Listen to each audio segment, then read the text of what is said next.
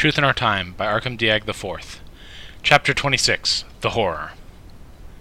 It started in the east and took Okawo, Set, and what remained of the Moan Free State by surprise.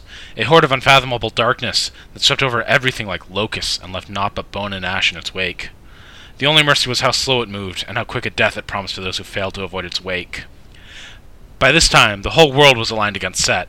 Between the pressure of this mysterious plague of shadow and the concerted attacks of the Alliance of Independent Militarized States that are formed by Rel Resistance Union, the Lost, the Lem Protectorate, and the Okawa Nation, all his herds was finally finding himself incapable of coordinating the war effort on his own. So he opened the Red Locker. A portion of this chapter has been suppressed on the order of the Truth and Reconciliation Enduring Freedom Committee. But that was not all. The plague abated, and Set's resilience redoubled. It made counterattack after counterattack against its neighbors, and the suddenness and viciousness caught all of them off guard.